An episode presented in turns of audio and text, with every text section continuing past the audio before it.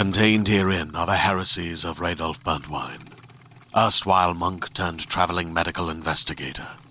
Join me as I uncover the blasphemous truth of a plague-ridden world, that ours is not a loving God, and we are not its favored children. The heresies of Radolf Buntwine, coming January 2nd, wherever podcasts are available.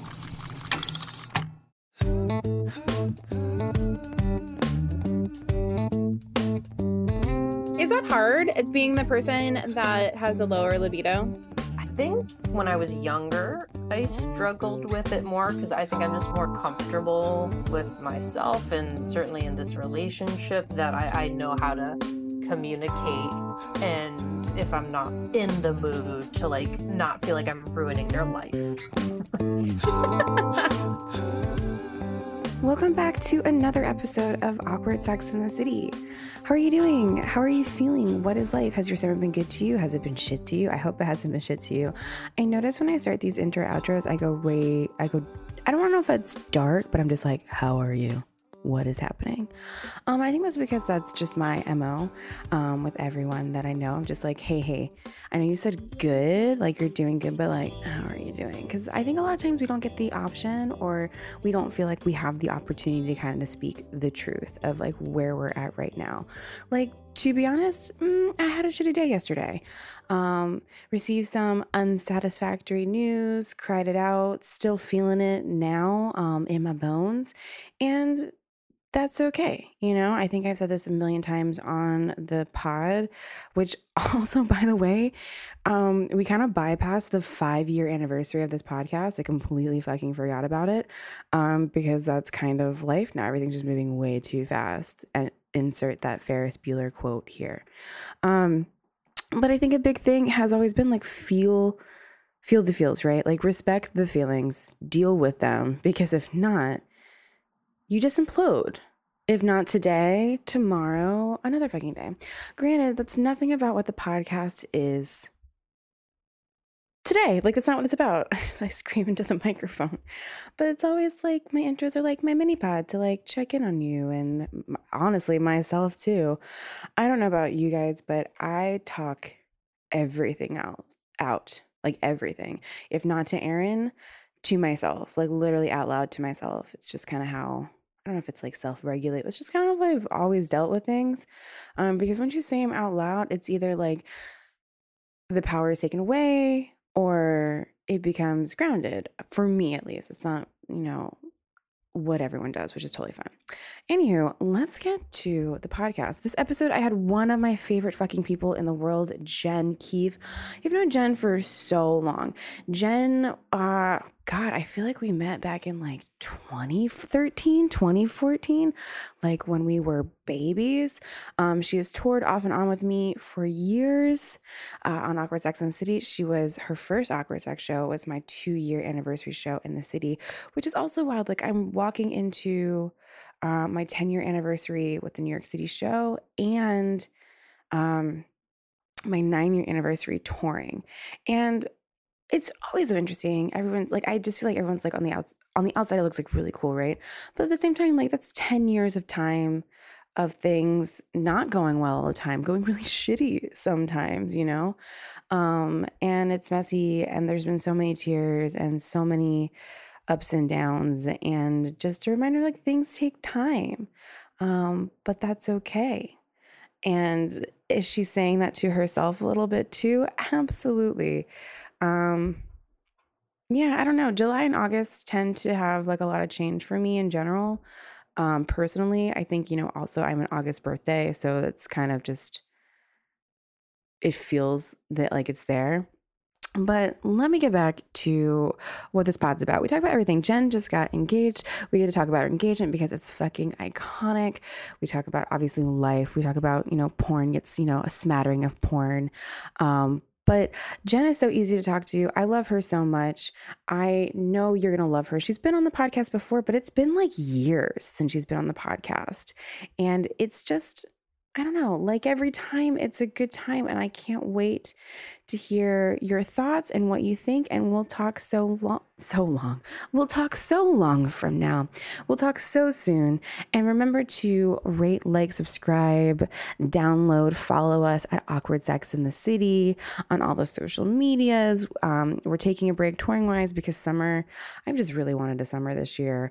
I mean, we did June, which was great. DC and Philly, it was a great time. And then we're starting back up like end of September, October for kind of like a West Coast leg.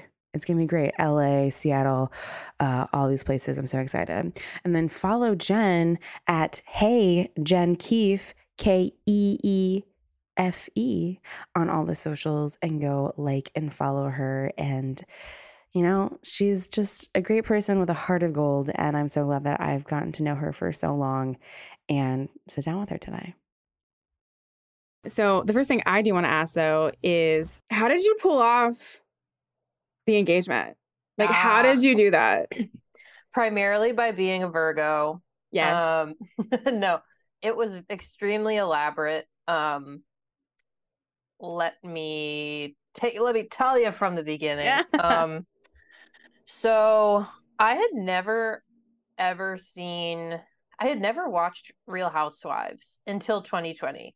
My girlfriend Melissa, who you know, is a bravoholic, has been, you know, since she was like 14, and, you know, we had been together 6-7 years, or probably like 6 years in 2020, and she had begged me for all of those years to watch Real Housewives, but I was like, I just tune out as soon as they're fighting. I'm really not interested in it. But, you know, I had nothing else to do in the pandemic, and I watched Real Housewives of New York. It was specifically, the first episode I watched was, for any bravoholics out there, the Cartagena episode where they are at sea and it's a yacht ride gone awry, and they get seasick, and like Ramona shits on a carpet in a hotel, and I was hooked. I don't even remember that. Do you watch Housewives? I get this question a lot because my vibe is yes, I do. I have a certain Bravo ones that I love. Like, I'm a huge Southern Charm fan. Like, holy shit, lose my mind for that. I was a huge Jersey fan, like the OG cast with like Caroline and like her children and shit. But I've really fallen off. And I was just told recently there's like a whole new changing of the guard for New York. Like, they got rid of everyone. Though Sonia was fucking hilarious. Like, her eyes were always like this. And I'm like, okay. I love Sonia. Yeah. So Sonia and Luann have a show right now on Peacock that's really actually heartwarming. Aww. They have a spinoff, where they go to a rural town in Indiana and like volunteer. And it's a great like culture clash. But sorry, got off topic. So when I knew that me and Melissa wanted to pursue matrimony for tax reasons, I knew I wanted it to be stupid, like our engagement. I wanted it to be so stupid, because we're just not like serious people when it comes to those. I think a lot of queer couples sometimes are trying, when it comes to like marriage, they really try to be as hetero as possible and like follow every tradition and convention. This is, of course, not every queer person, but there's certainly a type that like is in my circle that like tries to like get down on one knee, and there's boats and yachts, and it's like you get to make this up. There are no rules. So I knew whatever we did to get engaged, we had spoke very candidly. I wanted to I have no desire to ever get proposed to, so I would be the one proposing. So I knew it wanted to be stupid. And I got the idea that, oh my God, Countess Luann does this cabaret show. And from like 2020 to 2022, she had no shows. And then finally in like January 2023, she announced she was doing shows again. So I went to book the show in New York, but honestly, the tickets were like $250 per person, which was crazy because I had to. The way my way to surprise Melissa with this was, she works for a company, a media company, we'll say. Yeah, I was like, you can't say what company that is. Yes.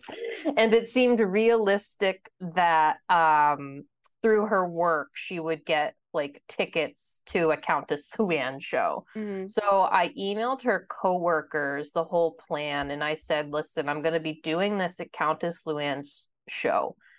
Let me know if you can go. It was with Bianca, Brianna, MC, Ariana. It's 4 people. And I said, let me know if you can make it. What I'm going to do is I'm going to rent a Sprinter van, because the Housewives, whenever they travel to like the Hamptons or anywhere, they travel in a Sprinter van. I said, I'm going to rent a Sprinter van. I'm going to get tickets for all of us for the show. And you're going to tell Melissa, oh my God, Luann's publicist is giving us this like VIP night with Countess Luann. We're going to like meet her backstage. That was my idea. And one of them, I was planning, I literally got Luann's agent's information on IMDb, and I was going to email her and tell her I was doing this. And, you know, if they want to make it part of the show or something, you know, that'd be cool. And instead I had one of her coworkers who works at a media company send that email. So Luann's, you know, agent would be a little more responsive to an email from her than from like random old me. Yeah. From at mediacompany.com. Yeah. Exactly. Yeah. So she sent the email. Luann's team responded. They were so down and so lovely. Shout out to Samantha Diane, Luann's manager. And they helped. They were like, this is what we're going to do. There's going to be a drag queen, Hanukkah Lewinsky, running the Q&A. Shout out to Hanukkah. And we're going to have you be, it's amazing. We're going to have you be the last question of the Q&A. And I said, perfect. So yeah, the whole ruse was we were getting on a Sprinter van to go to this VIP night at Luann's Tarrytown show, because the New York show was too expensive. So we all went to Tarrytown, New York, and we're like in this Sprinter van blasting like Theo and Giovanni with like the Tappan Zee Bridge and glistening in the distance. And that's how I did it. Yeah, she was really surprised. Were you at any point nervous that Melissa would say no in front of this crowd and in front of Luann? No, I was not, thankfully. Yeah, I was feeling, we had talked about it enough that it was going to be a yes. Okay. Yeah, I mean, the Insta stories are spectacular. And I can't even imagine being on the other side, because it's funny. I do think there's a proposer and a proposee if people want to do that part of life. And I was very clear and very adamant of like, I thought I was clear and adamant about it, because we had talked about it a lot, about like get marriage. Like that was like obviously a thing we were going to do. And then I think one day I was like, yeah, you're going to propose, right? And he was like, no. Like I thought... He was like, I thought like it was like a feminist thing to not propose to you. And I was like, no, I still want you down on one knee. I was like, do not do it in public. Do not do it in front of people. But I want a proposal. And I think that's the same. Like, it sounds like Melissa was like, I would also like a proposal, please. She said, yeah, but she was pretty, I begged for information. She couldn't tell me if she wanted a ring until January 2023. She didn't even know if she wanted that. And this show was in February 2023. So once she gave me confirmation, yes, I am interested in an engagement ring, I moved very quickly, knowing that this show was like, Luann just hasn't been doing them. Mm-hmm. So I get that. So she was... Yeah, she didn't even know if she wanted a ring, but eventually she was into it. And now I'd say she's really into it. As I'm sure you were when you got like a nice thing, hopefully. Yeah. I mean, I'm not going to lie. I'm a cheap date. My ring in total, the ring and the, because it was a package set. So it was like you got the engagement ring, and then there's like a, I'm not even wearing it. I never wear my ring. It was like, I think a total of $500 for both, like the engagement and then like the wedding ring. Yep. Because I was like, I don't know. Like, I don't think I need anything. Like, I have no money. Mm-hmm. I don't want anyone spending a buttload of money. Because what is it? It's like crazy. 3 months salary.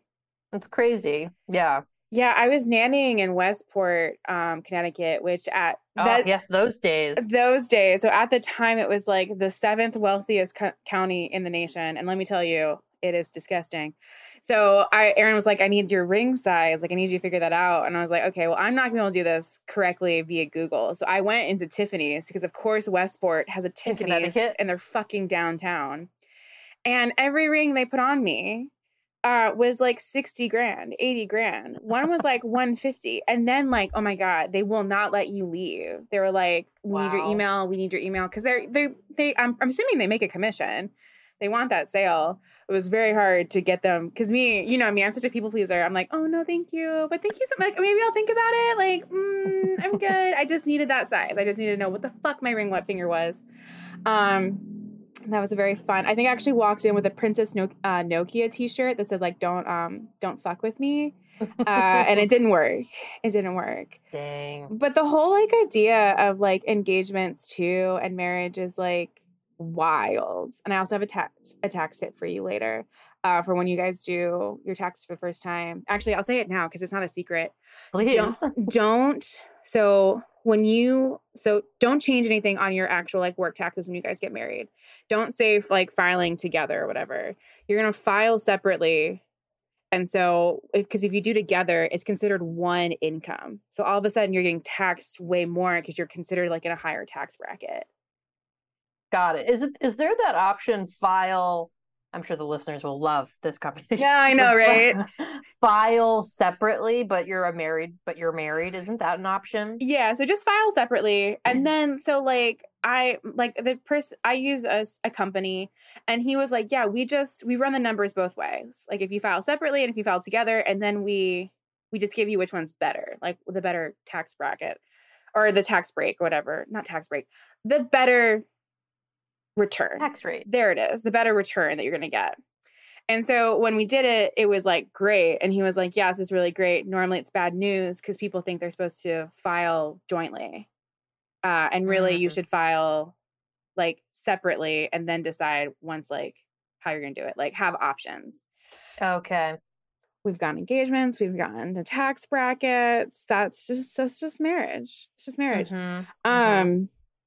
Yeah. So when is the wedding? So wait, I actually did have a question. So sorry. I do want to know when your wedding is as well.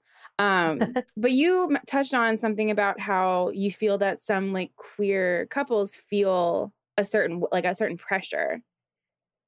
Do you see that a lot? Because I, as someone who's in like a very heteronormative relationship, I've never experienced that, but I've also lived a very different, like not queer, very queer dating upbringing, you know, I guess I would put it like that.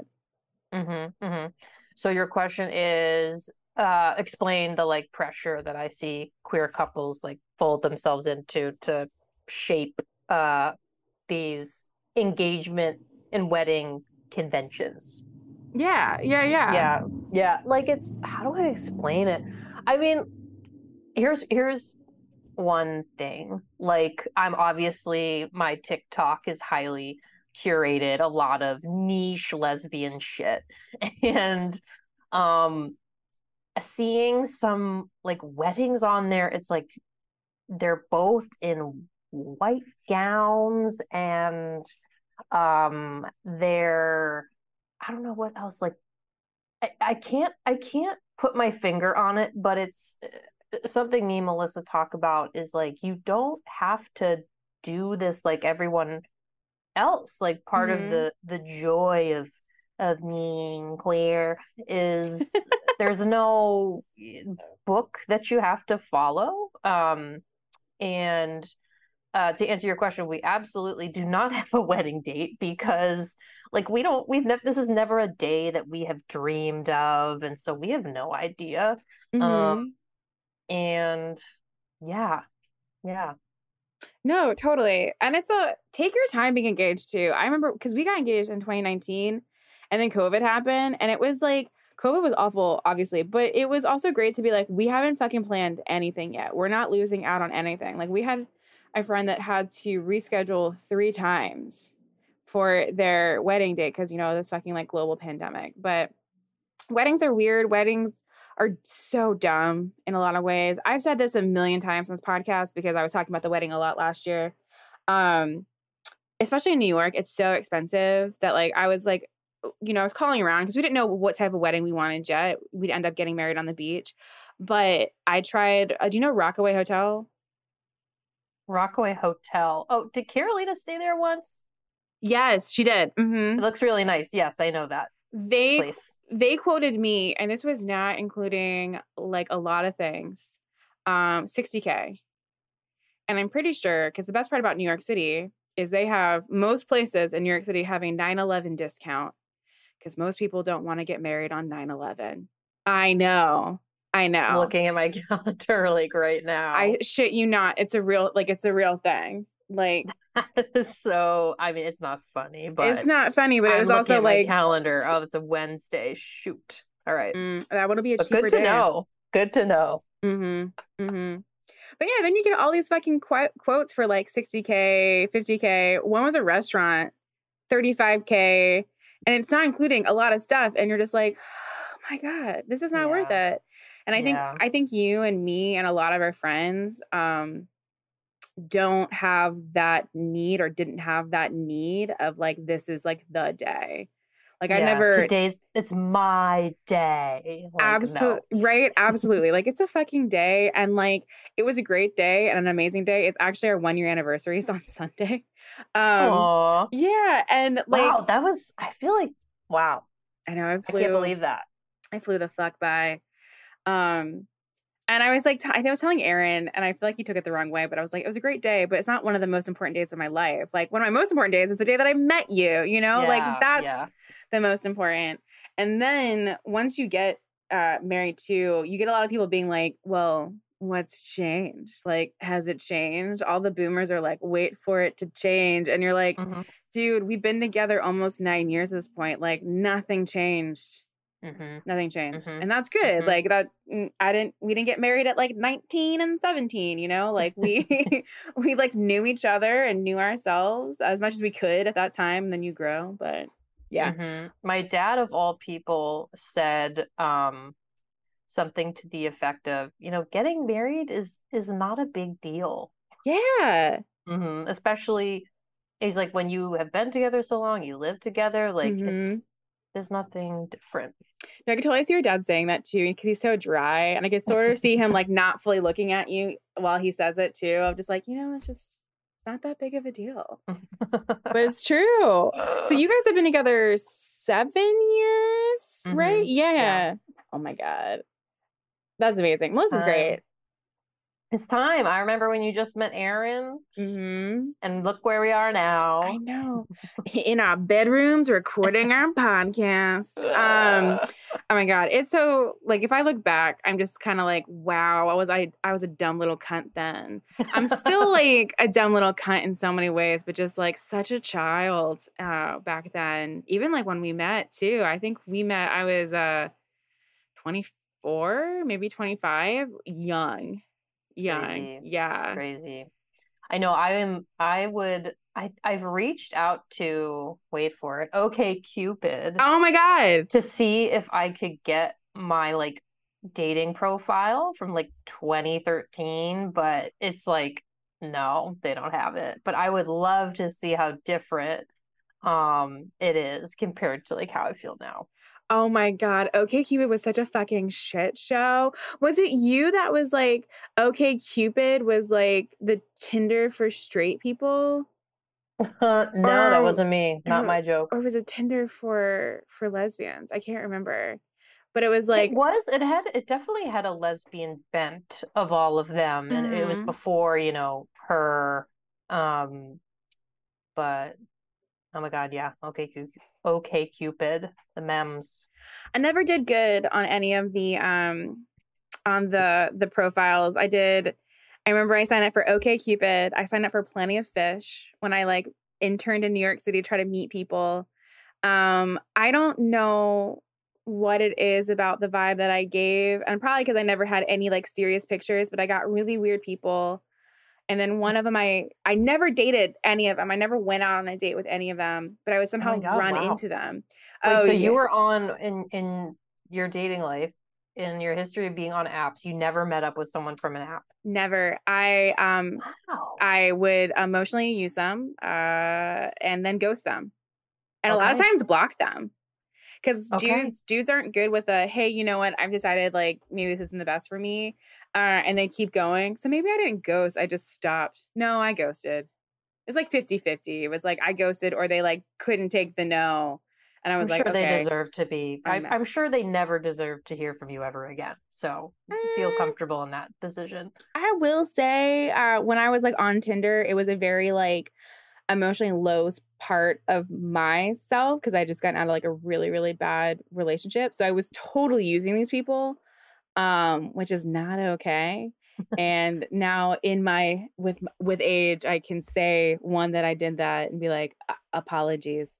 And honestly, my biggest fear is that because I don't remember like anyone. I don't remember any of their faces, remember nothing. My biggest fear is that I have run into them or I have interacted with them and had no clue. But they remembered. Mm-hmm. Yeah. Mm-hmm. That's scary. Yeah. I even ghosted the first person I was ever actually going to go on a date with. I ghosted because that weekend I met Aaron. Oh, see, that was a really important ghost. That was a good ghost. Yeah. I did totally fuck someone, I think, after Aaron's first date. But we weren't official. And we both had that same conversation of like, yeah, no, like I hooked up with someone too. Now we're official. And I was like, cool. Love it. Perfect.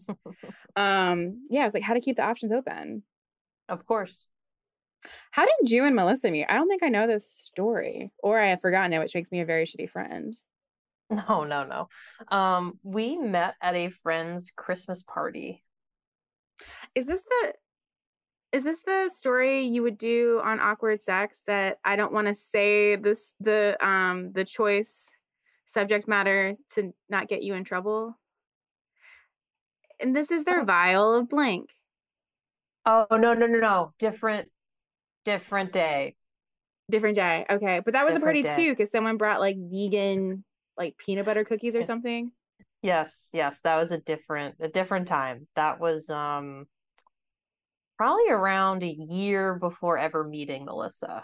Okay. Party. Okay. Yeah. But what Natalie's referencing, I went to some kind of party. It was a bunch of lesbians, and the one of the hosts of the party, it was her apartment, and her roommate was away, and she was trying to set up me and her roommate, who was not there, and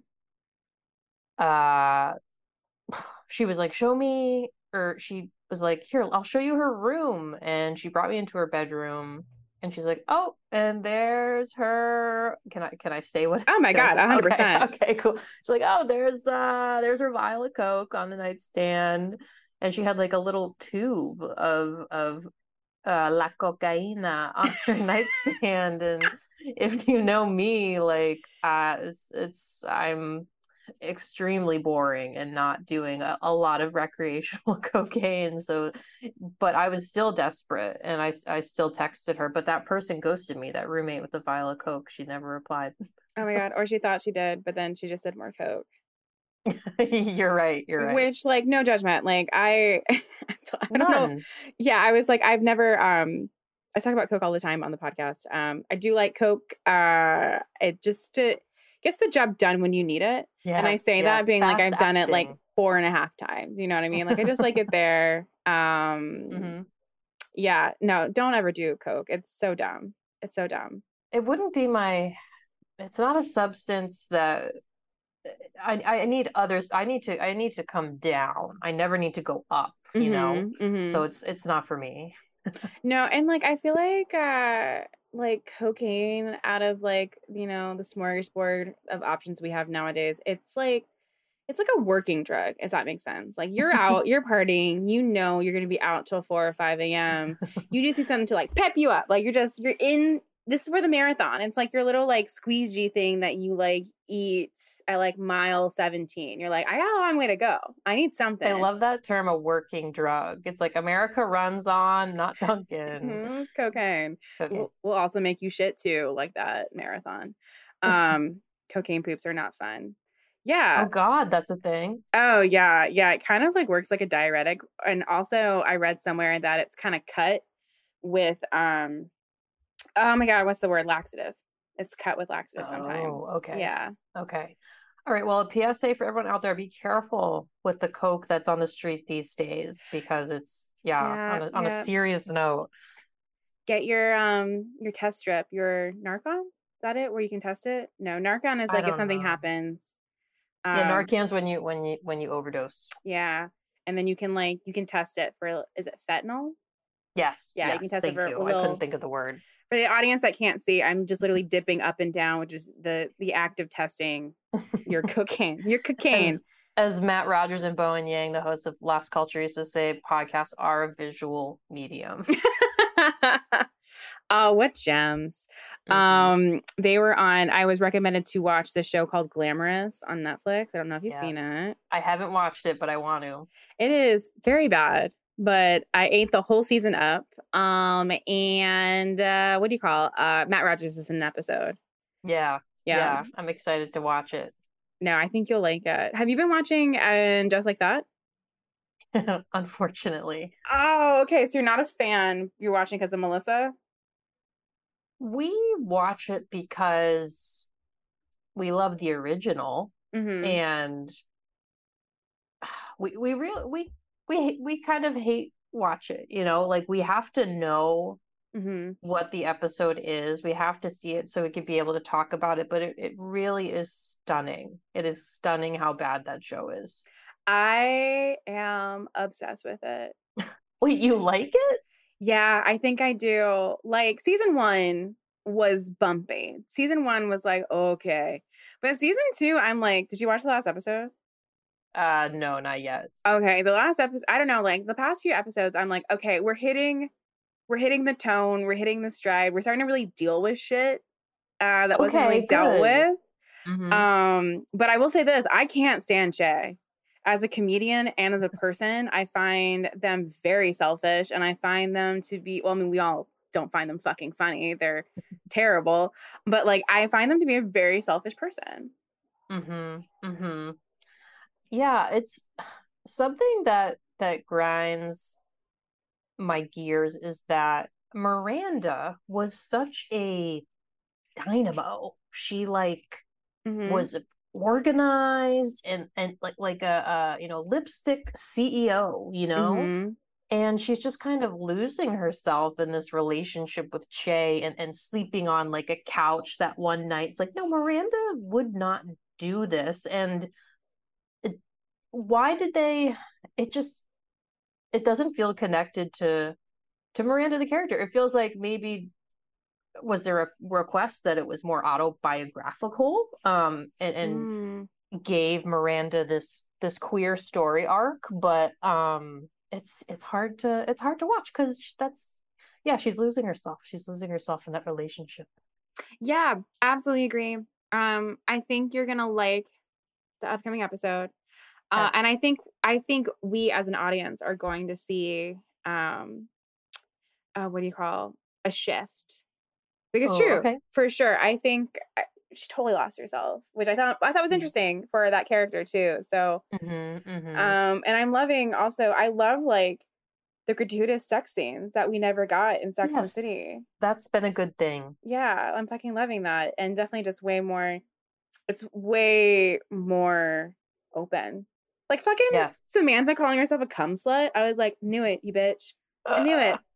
Yes, and like fiddling with the strap on, you know. I haven't used one yet. I've always wanted to, but I'm not gonna lie, I feel like I don't have the like hip strength for it. Like I feel like it's not just core, it's like hip.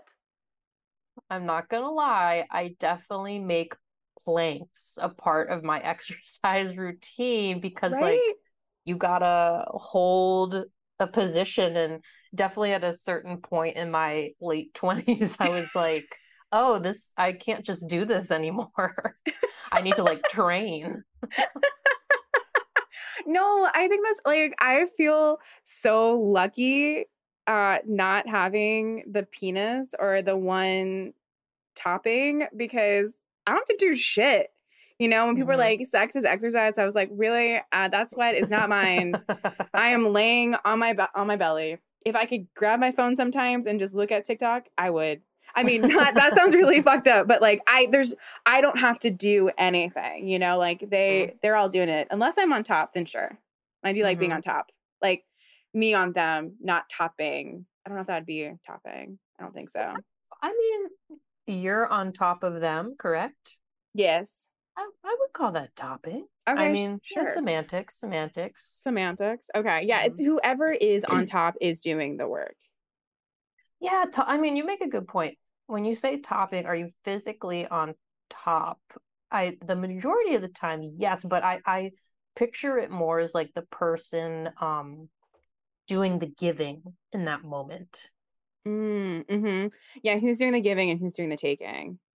Yeah. Yeah. I think that's a really good way to put it. Yeah. Because you could be like I could physically be on top, but the person on the bottom's doing like the work. Yes. Yeah. Okay. If it's not too impersonal of a question, what is your favorite position or like vibe, energy thing to do? Yeah. What is the vibe? At one point, we were texting not many years ago, a few years ago, but we were talking about couch sex. You and me texting about this? Yes. Oh my God. Cause I was like, I love couch sex. Yes. Yeah. It was, I don't know how we started talking about it. So a lot of people like jerk off to fall asleep and like, I'm not like that. Same. It revs me up. Yeah. So I appreciate like a you know, Saturday afternoon or like post dinner on a weeknight, you know. Ooh, and you know, when we are alive and awake and not about to fall asleep. We're very similar. We're like morning. I can't remember if we've texted about this, and I apologize if I'm just like repeating myself, but I feel like we rarely have sex like right before bed now. Like sometimes we will. And I feel like when we do have sex at night now, it's more emotional in the sense that like I hope Aaron's okay with me talking about this. So we got married on the beach, right? Long story, there's just for context. So you have to have a permit to get married on the beach. Aaron forgot to submit the permit. So we're days out and it never fucking mattered, but they made him go through stuff and we never got the permit and it never was a problem. Right. But like he figured it out like late at night and I was like, we're good. He's like trying to print this stuff out. We don't have any ink. Like it's such a mess. Oh, there's never any ink. And I just remember being like, okay, like there's nothing else we can do right now. Like you'll go to Rockaway Beach, you know, at like 8:00 in the morning tomorrow and like go to the precinct because you had to go physically to the precinct and request this permit. And I remember we were like cuddling because I was like, okay, he's had a moment. And then he was like, I kind of have a boner. And I was like, heard, like, we're good. We can work this out together. Like, I feel like when we have sex at night now, it is more like I had a bad day or like I need something more than just the emotional connection to kind of like level me out. Aaron, I hope that's okay. Permit sex. Permit sex.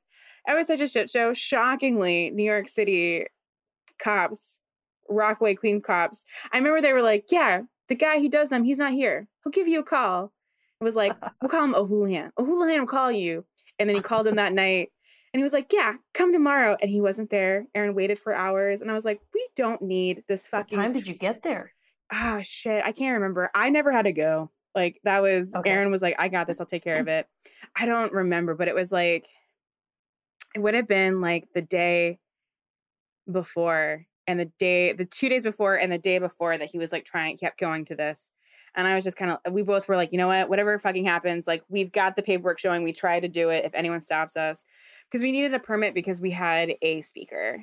And so it was like, you can't, if you're going to like have volume on the beach, you got to have a permit. But nothing, no one ever came. It was never an issue. Mm-hmm. Otherwise that, or like we're drunk and then we're like, ooh, let's be like we were young, yes. You know? Mm-hmm. Yeah. Mm-hmm. But yeah, very morning. And like weekends. Morning. Man, yeah. We are never morning. I mean, maybe once a week there's a morning session. But okay. It's always a weekend. How? If it's during the morning. How, this is such a personal question. How often do you guys say you have, like, on average per week or like per month or? I will probably need approval for that statistic. Okay, that's totally fair. So I'll withhold. But we'll say a range of to times a week. Oh my God, I'm so impressed. Maybe bleep that out. Bleep out what I just said, but keep in your reaction. Okay. No, that's so great. I love that for y'all. Yeah. You know, fighting the lesbian bed death, you know, trope.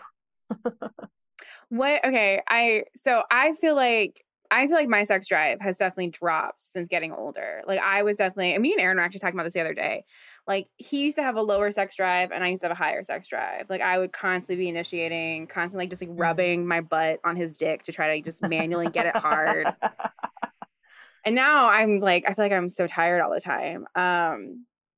What, do you have advice? Like I want to get to more and we've talked about it. And then obviously life gets in the way. Like, we'll like be family for part of this week and then like he'll be gone and then like I've got like work plus like shows and stuff like that. But, like what's your I want to stress that isn't an average. Like I'm remembering recently we had a string of like we were at a friend's for a weekend, we were at my family's, and you know I think we maybe went like probably in 3 weeks, maybe once, you know? Mm-hmm. So like, it's definitely a range. So I don't want to, world, don't take it. Don't, I am not your pinnacle of how to be horny all the time. That nothing is further from the truth. Totally. And I also, and don't want anyone to think like, you got to be having sex like a certain amount of times per week. Like it's very personal, yeah. And everyone's libidos are different, and that's absolutely okay. Yeah, I think on the weeks where the going's good, what makes for the going being good? I think just kind of the normal shit that dictates if you're in a good mood, like, okay, did I sleep enough? Mm-hmm. Did I exercise?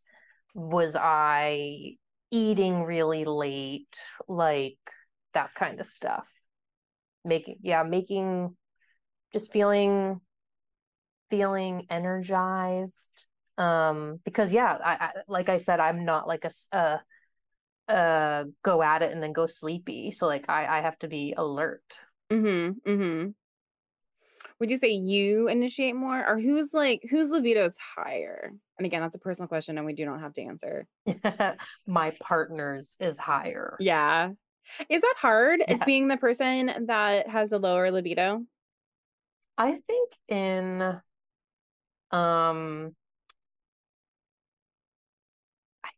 when I was younger, I struggled with it more because I think I'm just more comfortable with myself, and certainly in this relationship that I know how to like communicate.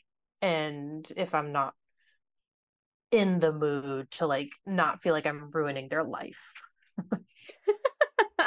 Yeah. I mean, that takes some learning. And especially when I was younger, there is, like, I feel like I was like just talking about this in a podcast. There is all this pressure for sex, and there's all this pressure on women in like hetero. I'm only speaking for like hetero relationships of like, you got to be doing it so often. And then like how once you get there, that trope of like once you get married, like they're no longer having sex anymore because they're quote unquote tired. And like the idea that you have to break that like stereotype and all this stuff. Like the first that you have to be having like all the sex, and then like what does it mean when you don't want to that much anymore? And it's I'm really rambling, but long story short is that like we're not taught all the ways to be intimate without being intimate. We're just kind of shown this one, and we're told like, don't do it. Like, because you and me both went to Catholic school, right? Like you went to Catholic school? I didn't, but I was raised Catholic. You're raised Catholic. Yeah. Yep. So there is this like, here it is, but never touch it. It's weird. Don't instead of like being like, here's all these other ways, they're like, this is the only way and you can only do it when you've been married, bringing it full fucking circle, which I think is another reason why I've never really cared about marriage too. Mm-hmm. Definitely. Mm-hmm. I mean, the perfect description of marriage is in Little Women with Florence Pugh. Yeah, such a good version. Mm-hmm. And when Greta was robbed.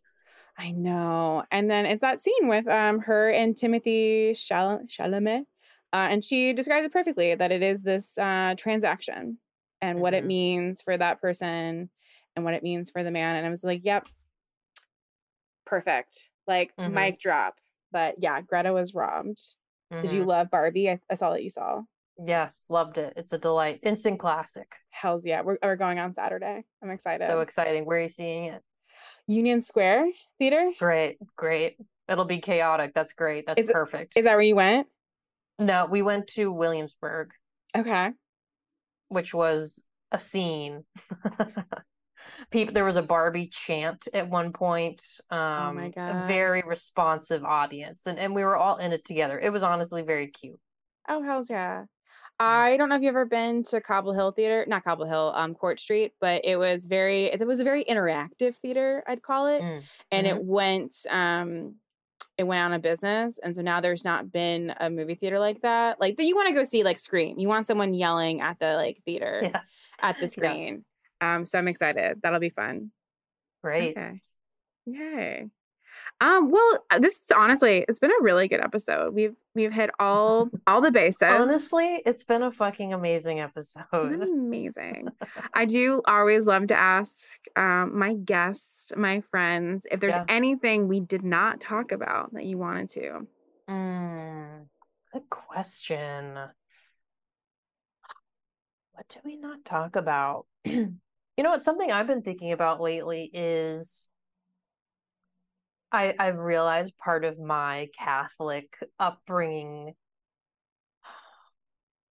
not even that, but part of sexual shame for me as an ex-Catholic is for me being a mask on the mask spectrum.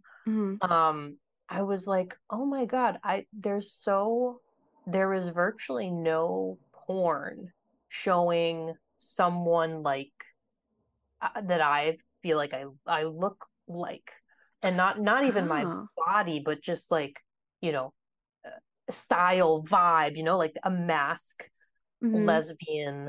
And I don't know, that kind of clicked a few weeks ago. I'm like, oh, I wonder how that lack of representation, you know, played into that, you know, Catholic sex shame du jour. Yeah, like if I don't see myself, then what does that mean? Do you feel like that was when in the past, or do you feel like now there is more representation, or even now? I mean, it's there, but it's crazy. Like how you have to really search in the, no pun intended, anals of like the internet, you know. I think that's a really good point. And like I watch like all types of porn. I love all of it. And but what I find really frustrating with like, so my porn of choice right now is Pornhub. I do go for Pornhub at the moment. But like you have to really search for things that are not like very big, fake tits, squirting. It's like all like the main page, and you have to like be very specific of like, no, I'm looking for like voyeurism with X, Y, and Z. And even that, they're like, no, I think you want like big tit squirting. And it's like, I don't, not right now. Like, good for them. Not right now. Mm-hmm. And it's like, yeah. And then sometimes, like, I don't know about you, but I'll find myself just out of like laziness or like just exhaustion of like, well, let me just. Oh, totally. Yeah. One of these. Yeah. But I'm trying to really think now, like, I do feel like, well, all like majority of the lesbian porn I've ever watched has always been from the male gaze. I feel like some of the best like lesbian porn is behind like paywalls, which like it should be, and I should be paying for my porn. I'm not. But that's, I feel like where majority of it is too, which sucks. Mm-hmm. But I do like, not to keep rambling, but I think that's a good point of like, if you don't see yourself in this medium, it does affect you, you know, like we've seen that in other mediums, not just porn, of how that makes people feel a certain way, you know? Totally. Yeah. Tale as old as time. Yeah. But it's so important because, you know, people are, majority of people for the most part are sexual and want to see themselves in this as well. Yeah. So that's just a little golden nugget that occurred to me in the past couple of weeks that seems like a fit for this conversation. Mm-hmm. Yeah. No, I'm happy to dive more in that too. Oh my God, I had something and I forgot it. Oh my God, I do this every time I like could record after work, I forget how like words work. Yeah. They're tough. Porn. Where was I going with porn? Representation. Squirting and big tits.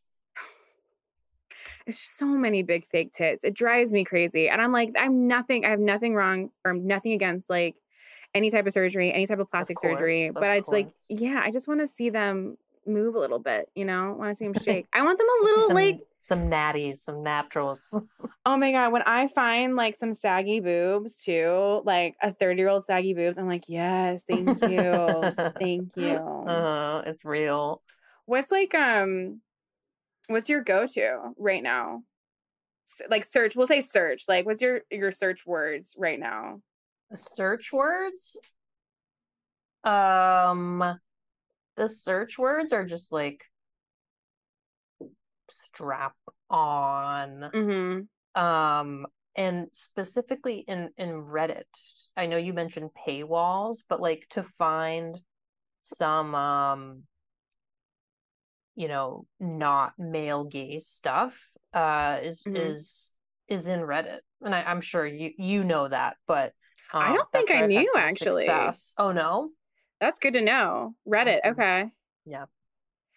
I always feel like I'm a little behind on the porn. Like I remember in college, I don't remember what the site was called, but it had no video, it had no pictures, it had a description and a link, and that is what I would use. And I was totally addicted to masturbating in college too, and a little bit of high school. I would like lock my roommate out and she'd be like, what are you doing? And I'd be like, oh no, I was sleeping. So sorry. But I'd just be like on my computer, like this, I was on my computer. I did not have an iPhone. Was just like, okay, sucking tits, click. Like, oh, okay. Big dick. Is this enough? And like, I don't know about you, but it has to, the vibe has to hit right. Like it's not just like a sex act. Like it has to be right for that moment for me to get me off. Mm-hmm, so I'd go through all these links and be like, nope. Yes, for sure. Yeah. Yeah, man. Reddit. I'll get it. Just Reddit, sponsor this pod. Sponsor this pod. You can get free porn from Reddit. Come, I don't know. Exactly. But yeah, pay for the good shit. I don't pay for the good shit. I should. I know, and like I feel like everyone says that. I don't know anyone that's paying for the good shit. And they should, and I should. I need to just start paying, even if I'm not watching it. I feel like I should just start paying. Yeah. I don't know if this was someone's joke. I've told it on the podcast too, but she was talking about how, like, I think it was Pornhub got rid of all porn that they could not confirm was consensual. And she was like, yeah, that's great. Good for you, Pornhub. And then she got on the next day and all her favorite porn was gone. And same thing happened to me. There's still one. It was a gangbang. But they interviewed her in the beginning. Like, if I'm watching a gangbang, like, I have to see the interview before where she's like, yep, I want, like, 3 dicks in me at once, in one hole, blah, blah, blah. And it's just, like, erased off the internet. And I was like, oh, my God, was that not consensual? No. How do they vet? How do they go back in time and be like, yeah, this one was consensual, this one wasn't? I don't know. She was, like, younger. Like, the whole thing was, like, it was her, like, quote-unquote 18th birthday, which I assumed, like, if she was older.